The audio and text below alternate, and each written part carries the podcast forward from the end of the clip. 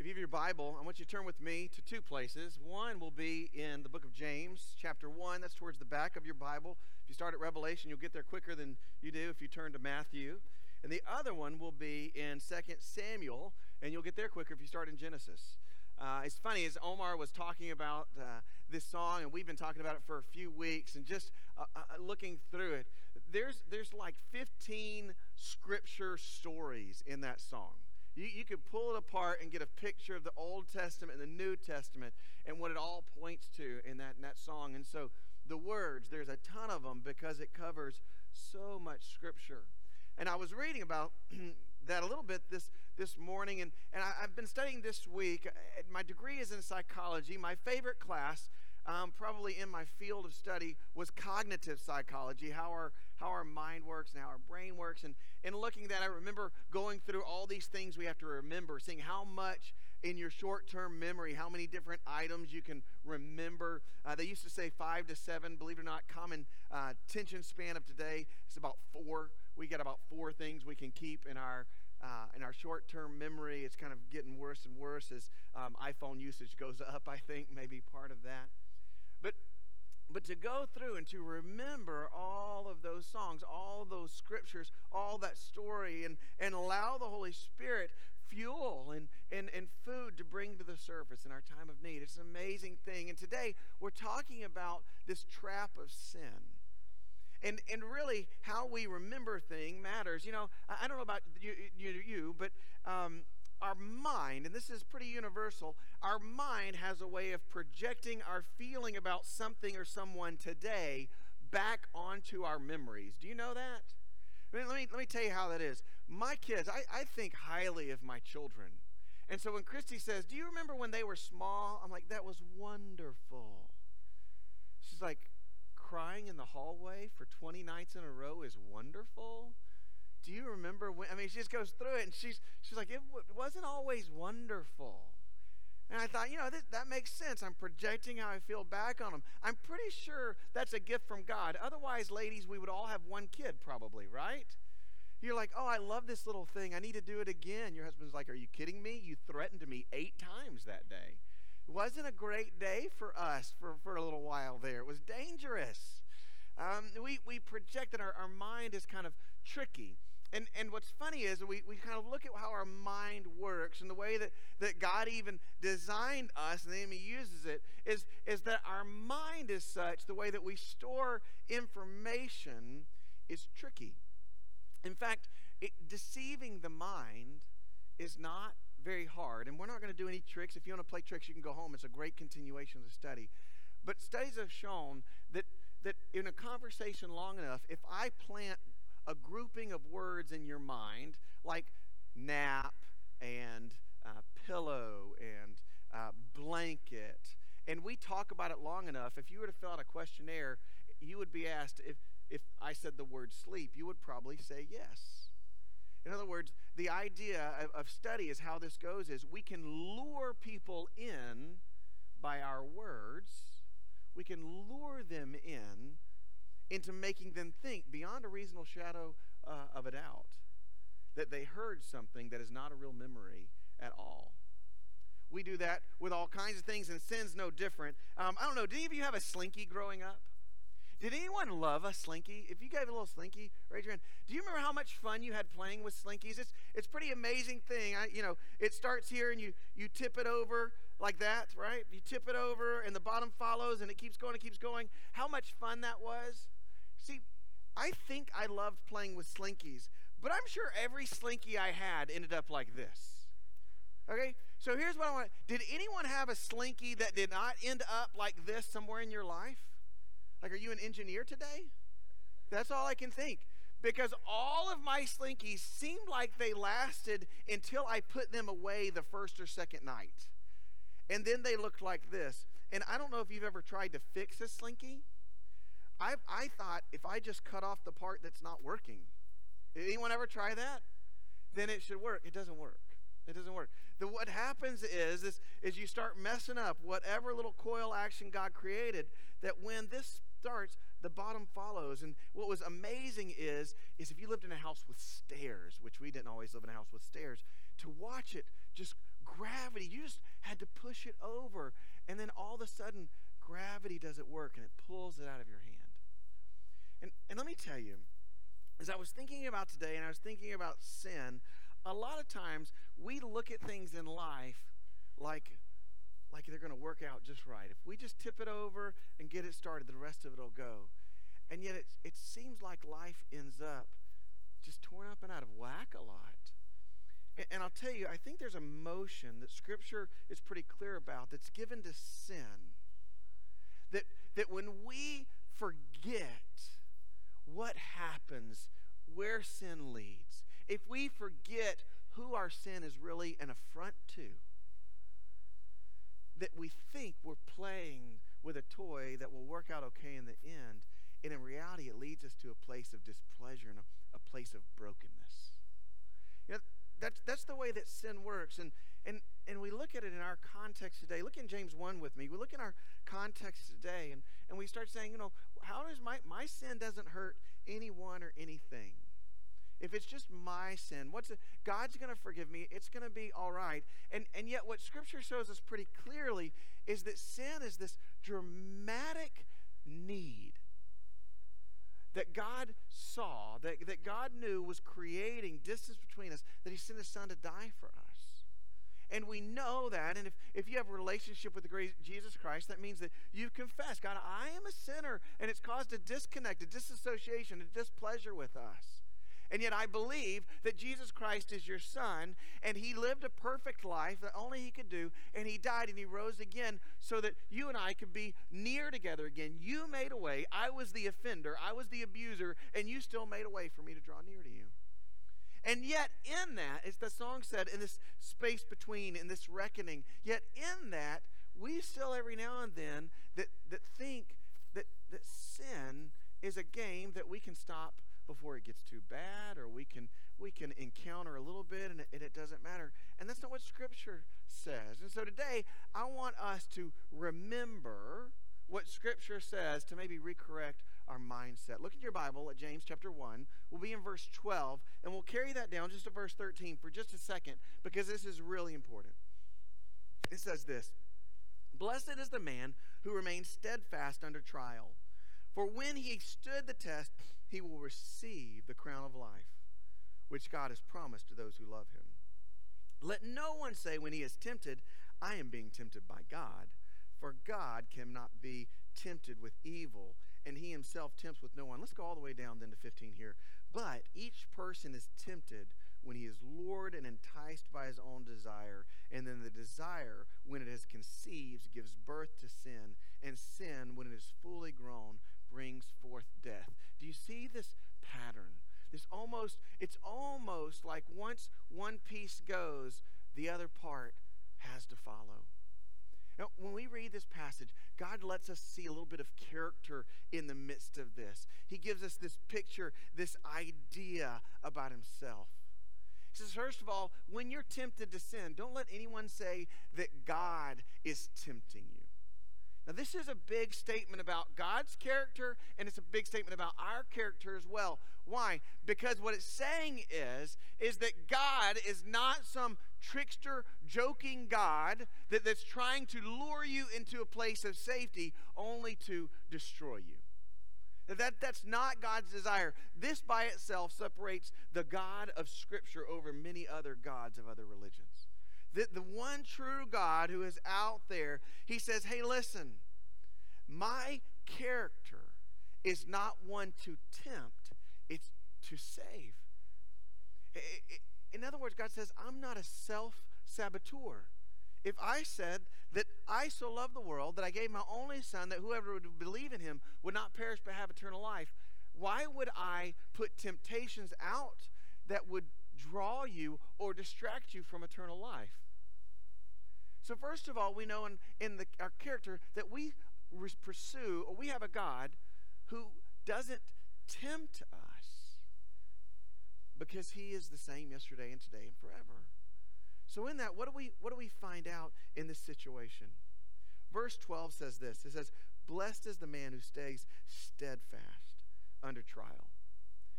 Here's what I want you to know. If if temptation is not caused by God, let's say that temptation is caused by the fallen state of the world. Let's say even that, that we have others around us who desire to tempt us. But do you know no one has ever forced me into temptation? Has that ever happened to you? No one's ever forced me into temptation. What scripture shows is is that in me, in me there is a sin, there is a desire that wants to take the bait. It's not a trickster Lord drawing it out of me. It's, it's there's a desire that God is reckoning through sanctification that is being tempted. And, and the reality is, only I make myself pursue that temptation if I'm new in Christ Jesus. If Jesus Christ has made me whole, He's made me new, He's given me the, the power He's given me the Spirit of God. If He's washed me clean, then only I can do that. Now, check verse 14. Just verse 14 says this it says that you and I are lured and enticed away. The word lure simply means this it means to be dragged away. To enticed means to be trapped with bait. This is what Scripture says. How sin begins is when you and I are enticed. You and I are dragged away by our own desires, and we get trapped by the bait of temptation. Isn't that amazing? It's not God making you in Christ. I want you to know, and even outside of Christ, the devil doesn't make you do anything. I'm not sure where that came from if you're a believer, the Holy Spirit dwells in you, I promise He does not cohabitate. Amen? So the devil doesn't make you do anything. Outside of Christ, you and I are a hotel of sin. We're inviting the enemy in because we're living in that displeasure. But it's still you and I that are accountable. And so I think it's wise for us to look at the book of James and to see blessed is the man who stays steadfast under trial because each person is tempted. When he's tempted, he's lured and he's enticed by his own desire. And then desire, when it is conceived, gives birth to sin. And sin, when it's fully grown, gives forth to this. I was looking at this. If you're in a Bible, you can look in, in 2 Samuel in the life of David. And like a slinky, we get this picture of sin bouncing around, leading us from where God calls us to a place of his displeasure. It, it's, it's, it's like God is telling us on the front end this is what sin does. This is what stepping off of, of our path, this is what life outside of me happens. You and I, if we stand fast in trial, then, then we find ourselves having all that God desires. We find ourselves in the place that our heart wants to be anyway. But when you and I try to take life into our own hands outside of the Lord's will, we find ourselves like a slinky just bouncing down to a different place. In your Bible, in 2 Samuel chapter 11, we have the story of, of David and Bathsheba. And in this story, it's pretty interesting how much it parallels with what God says in the book of James. I've read this story many times in my life, and every time it is a reminder of what sin accomplishes in the life, even of one who loves the Lord. Look in your Bible at 2 Samuel chapter 11, verse 1 and 2. Let's look what sin does here. The Bible says, in the spring of the year, at the time when kings go out to battle, David sent Joab and his servants with him and all Israel, and they ravaged the Ammonites and besieged Rabbah, and David remained at Jerusalem. And it happened late one evening when David arose from his couch and was walking on the roof of the king's house that he saw from the roof a woman bathing, and the woman was very beautiful. You see, I think this is what you and I should be aware of. When, when you and I are living outside of God's calling on our life, of what God's placed us into in that moment, that's a big G. that place that God's called us into, we start to see, we start to understand that sin is on the horizon. Have you noticed that? I mean, I want you to process this just for a moment. When you are living in God's calling, it's amazing how temptation is not beautiful. Isn't it amazing? You know what? On, on my honeymoon with my wife, being the husband that God called me to be, enjoying and delighting each other's presence and, and talking through and seeing things, when, when we are fully caring for one another, Ephesians 5 kind of way, do you know what? I, I don't even know if anyone else was in the world during that week. I wasn't tempted in any way, shape, or form because I was consumed with what I knew was God's gift and calling in my life. Do you, do you know in your workplace, when you are living out God's calling in how you work and how you engage with others, it's funny how Sim and the schemes of people around you, they, they just seem silly. They seem unimportant. They seem powerless. You see, because when you and I are staring in the footsteps, in the face, in the future, in the direction of the Lord Most High, it's amazing how His glory blinds us to all the garbage that tempts us with false attraction. Church, King David was put in his place to rule and to lead God's people. And the Bible says you see the story begin when he is not fulfilling his calling at a time when all of his men are out to war. He's been out to war with them hundreds of times before. At a time when they're out to war, he is not fulfilling his calling. He, for whatever reason, maybe he's being king is getting a little too comfortable in his mind. Maybe he's getting a little too settled. Listen, note to self whether it's your marriage or your parenting or your work or your school, it's amazing how comfort how comfort leads us out of God's plan, isn't it? At 21 years, 32 years, you could you should be fulfilling God's calling towards your wife, towards your children, just like you were the first day. In Christ, that vigor should be there just as much because when it is not, when it is not, we find ourselves susceptible to sin on the horizon. David, the king, being off to war, not doing what God called him to do for whatever reason, you make it up. He decides in one evening to go up on his rooftop, and behold, he sees a woman bathing. Now, I've thought about this a million times. David could have right there went, Oh, my Lord mercy, I am so sorry. He could have absolutely, in this moment, seen, he could have seen the temptation and he could have turned away. The problem is when we're living outside of God's call, when we're, we're not doing what God calls us to do, it's amazing how we're not listening for his voice and our desires start to lure and entice us. And that's what's happening in David's life. This idea, this, this proximity starts to arise up because sin is on the horizon. And so the first link falls. Verse 3 says this It says, And David sent and inquired about the woman. And, and someone said, Is this not Bathsheba, the daughter of Eliam, the wife of Uriah the Hittite? You see, when sin is created, it creates an inquiry. I R Y. If y'all can, maybe that'll get that right creates this inquiry.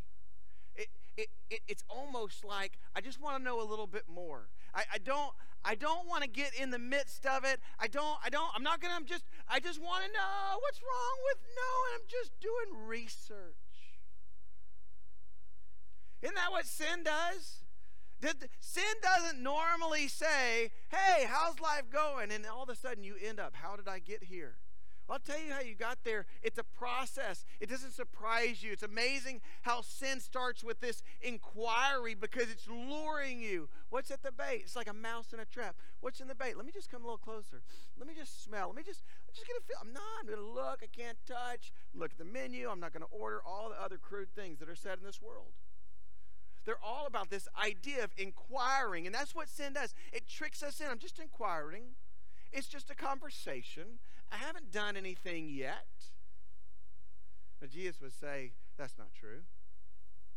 But let's pretend we believe ourselves. What when we live outside of our calling, we start to inquire about something that we know is outside of our realm. And here's the beautiful thing David finds out that this is Bathsheba, the wife of Uriah the Hittite. Now, here's the key for Uriah being a Hittite means that he was most likely a mercenary. Okay, just check that out. He, he, as a Hittite, he was not part of the group. And so, as a, as a mercenary, by choice, he is coming in and he's fighting for the king. You see, he is giving his loyalty to the king so the king can do his job and provide for him. But what happens is, when David the king is living outside of his calling, what does sin lead him to do? The opposite of what God has written on his heart. He doesn't consider that here's a man who's here for, for help and that is living and believing that while he's away, the king will ensure his family is safe. Because what, what sin does is it begins an investigation, and it's a very careful investigation looking for the facts that I want to, to see. I think in this moment, David could have said, when you said her name was Bathsheba, that was enough. I didn't need any more details. Because what, what an inquiry does, it desires proximity. It, it, it desires it desires this drawing to get closer. The inquiry creates a proximity, and that proximity grips us it engages our flesh. And, and David shows that in verse 4. So David sent messengers and took her, and, came, and she came to him, and he lay with her. Now she'd been purifying herself from uncleanliness. Then she returned to her house. Church,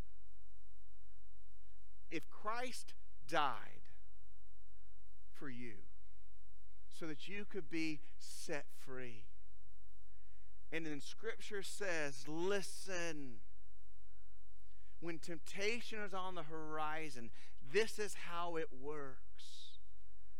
Then it's for you and I to jam into our long term memory. It should drape our soul because God knows when temptation is out there and you and I aren't living in our call, when He is not captivated, His sacrifice for you is not captivating you, when you are trying to live for Christ on your own strength, that sin is on the horizon, and that you will eventually, somewhere or another, inquire of what is that color I'm, un, I'm not used to on the horizon. And that inquiry leads to a proximity, and that proximity grips our flesh.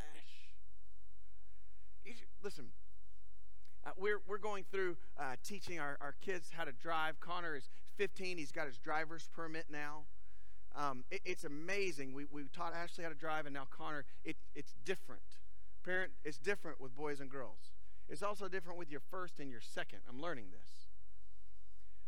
But but as Connor drives, we drive in the same area all the time because I want him to become familiar with it. I want him to get good at it in a place I'm familiar with. And then I was reading some statistics the other day, which means I'm going to change it up a little bit. Because I was reading this that one third of all accidents happen within one to five miles of your home. Why? Because you're familiar with it. Now catch this. This is this is ridiculous. The type the most common collision that happens. The most common collision that happens between this 1 and 5 miles. Do you know what it is? Hitting a parked car. Now, some of y'all are laughing. Laugh it up. Who's done it? Put your hand up. It's church. Right? Yeah, I mean, the reality is the more familiar we get with something, the closer we get to it. I know this street, there's always cars parked along it. It's fine. I'm used to it. I know what's going on. Wham! What happened? Well, there's never a truck parked there. Are you kidding me? David's like, I was on the roof. No one's ever in that pond. What? See, what sin does is when we're living outside of our calling, we find this comfort to inquire of it more. And this inquiry makes us want to touch it, makes us want to experience, to see if it's good. Ask Adam and Eve. Hey, look at the fruit. It's all right. Sin makes us want to gravitate to it. And if you're living outside of God's call, outside of His will, He is telling you you are being lured in. And that proximity creates an engagement. And the engagement is undeniable. Look at verse 5. And the woman conceived, and she sent, and she told him the only thing Bathsheba says I am pregnant. You see, here's what sin tells you sin tells you it's okay. We're always going to stay above water. You're going to be fine. You can get away with this. It's going to be all right. It's not destructive. Jesus loves you. He looks over all all the time. But he says it's going to remain a secret. See, that's what sin tells you. In fact, that's what we tell our own heart, isn't it? It's going to be a secret. No one's going to know. When we tell ourselves that, we have completely kicked God out of our whole conversation. We're no longer following his lead, and we can't pretend otherwise. Because sin lies and says, you can keep it a secret. But, church, here's what I want you to know you're not fooling anyone but, them, but yourself. Right? Sin remains a secret, but only in our own mind. Because the Bible says that we serve a God whom the darkness couldn't comprehend, it couldn't accept it, and he shines light into the darkness. The shadows are not his dwelling place. In Christ Jesus, here's what I want you to know. If you are his beloved, if you have claimed the name of Christ Jesus, your sin is known to the Almighty God who loves you, and Scripture says, He whom He loves, He what? Disciplines. See, this is where sin no longer becomes this playground. This is, this is where sin no longer remains above board. So David hears that, that Bathsheba's pregnant. Look in your Bible, verse 6 down through verse 14, 13. So David sent the word to Joab, send Uriah the Hittite. Joab sent Uriah to David. He's a mercenary. When Uriah came to him, David asked Joab how he was doing and the people were doing, and the war was doing. And David said to Uriah, Go down to your house, wash your feet, stay with your wife. That's not in there. And Uriah went out of the king's house. But there followed him a present from the king. And Uriah slept at the door of the king's house with all the servants of his lord. He would not go down to his house. When they told David, Uriah will not go down to his house, David said, Why? You've come from a long journey. Why do you not go down to your house? And Uriah said, The ark, catch this, the ark and Israel and Judah dwell in booths. My lord Joab and the servants of my lord are camping in the open field. Shall I go to my house to eat and drink and lie with my wife? As you live and the souls live, I will not do this thing. So David said, Remain here tomorrow, and I'll send you back. And Uriah named the next day in Jerusalem. And David invited him in. And he ate in his presence, and he drank so that he got drunk. In the evening he went out to lie on his couch with the servants of his Lord, but he would not go down to his house. You see, all of a sudden we see this reality that sin schemes. Sin starts to scheme. You see, the, the fruit, I promise you, the joy of encountering sin is gone. David is no longer feeling the wow, there's a beautiful moment in the pond. This moment is David saying, I need to save myself. I need to cover my sin. Church, that is what Jesus alone can do. And yet, what sin tells you is to keep the secret that only you think is a secret, you must scheme. And the problem is because God loves whom He disciplines, because sin is not only your enticer, it is the fuel of the enemy, the accuser. It's, it's going to make your scheme blow up. Here is this mercenary that is so loyal to the king, so concerned about the ark, so concerned about the people that he will not go off duty even while on a break. You see, sin turns. It's not, ooh, I tasted. No, it's consuming. The story goes on and it says this, and you can read it later on and, and check in the next few verses. When David figures out that Uriah will not go and, and cover up unintentionally for him. He writes a note to the leader of his army that says, I want you to go to the front of the line. When Uriah the Hittite is at the front, I want everyone else to pull back so that he dies. And then he gave the note to Uriah, a faithful servant, to carry his own death sentence into battle. Later on, Joab says, King, it's done. See, because this is the reality.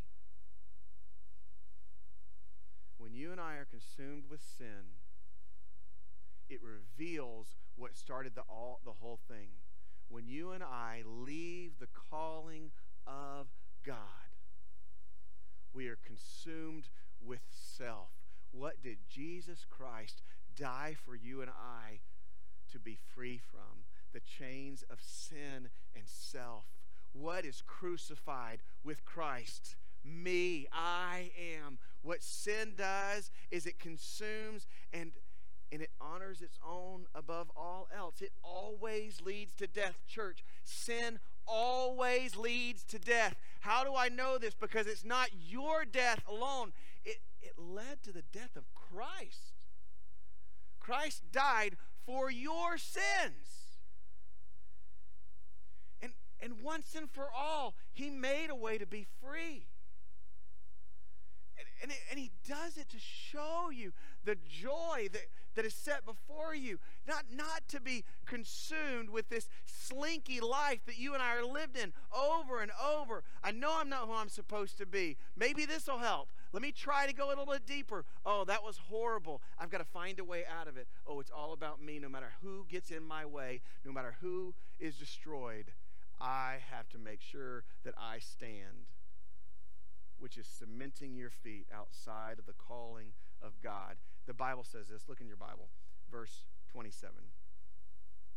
After Uriah is dead, it says, When the morning was over, David sent and brought Bathsheba into his house. He wants to cover his scheme. And she became his wife and bore him a son. But the thing that David had done displeased the Lord. Church, if you don't realize anything else today, it's that God is displeased, displeasure in our sin. That if you and I think that you and I can live and toy with sin and, and, and ride the fence on things like that, then we will understand that we will dwell in God's displeasure as we've been reading in our reading of the last two weeks. Hebrews 10, written to God's people. It says that when we go on sinning deliberately after receiving knowledge, there's no longer a sacrifice for our sin, but a fearful expectation comes of judgment and fury and fire because the Lord will consume his adversaries. You see, if we commit our life to sin, then we are rejecting the truth that came to us. And, and in that, I'm not, I'm not saying Scripture doesn't point to the reality that once you are saved by Christ that you can lose your salvation. But, but maybe this morning you have thought that you could toy with sin. Just a little lie here, just a little glance there, just a little uh, insight, a little side, whatever. And it's not a big deal. a big deal ends you up in the displeasure of God. And what Hebrews chapter 10, verse 31 says, it is a horrible thing to be in the hands of an angry God. It is a horrible thing when you and I put ourselves outside of who He is and that His anger and His wrath and His judgment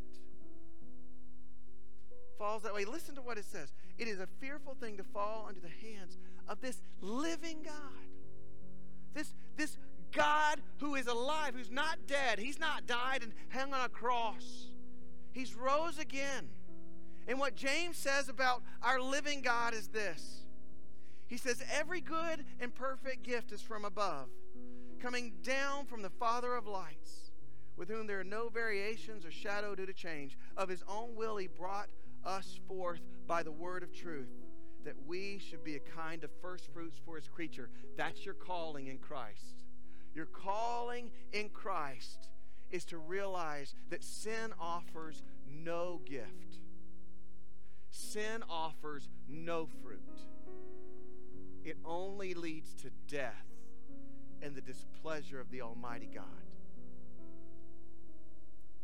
But the truth that God offers is don't fall for it. Seek me. Let me give you the desires of your heart. Because when you seek me first in my righteousness, I'll take care of the rest. Every good and perfect, every, it's all here, church. We are to go looking for nowhere else.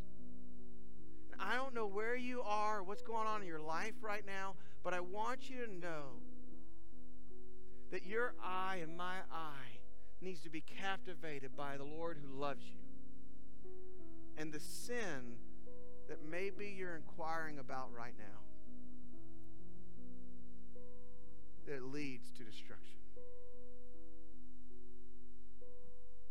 Church, that is not God's will for you. That is not God's plan for you. For the living God is the Father of lights. And He wants you to be kind of a first fruits, showing the world, showing eternity what restoration looks like. So don't fall for it. Let's pray. Father God, we love you. Lord, as we look at David and Bathsheba, it's easy to stand back and say, oh, he shouldn't have done that or he shouldn't have, have, have fallen for that.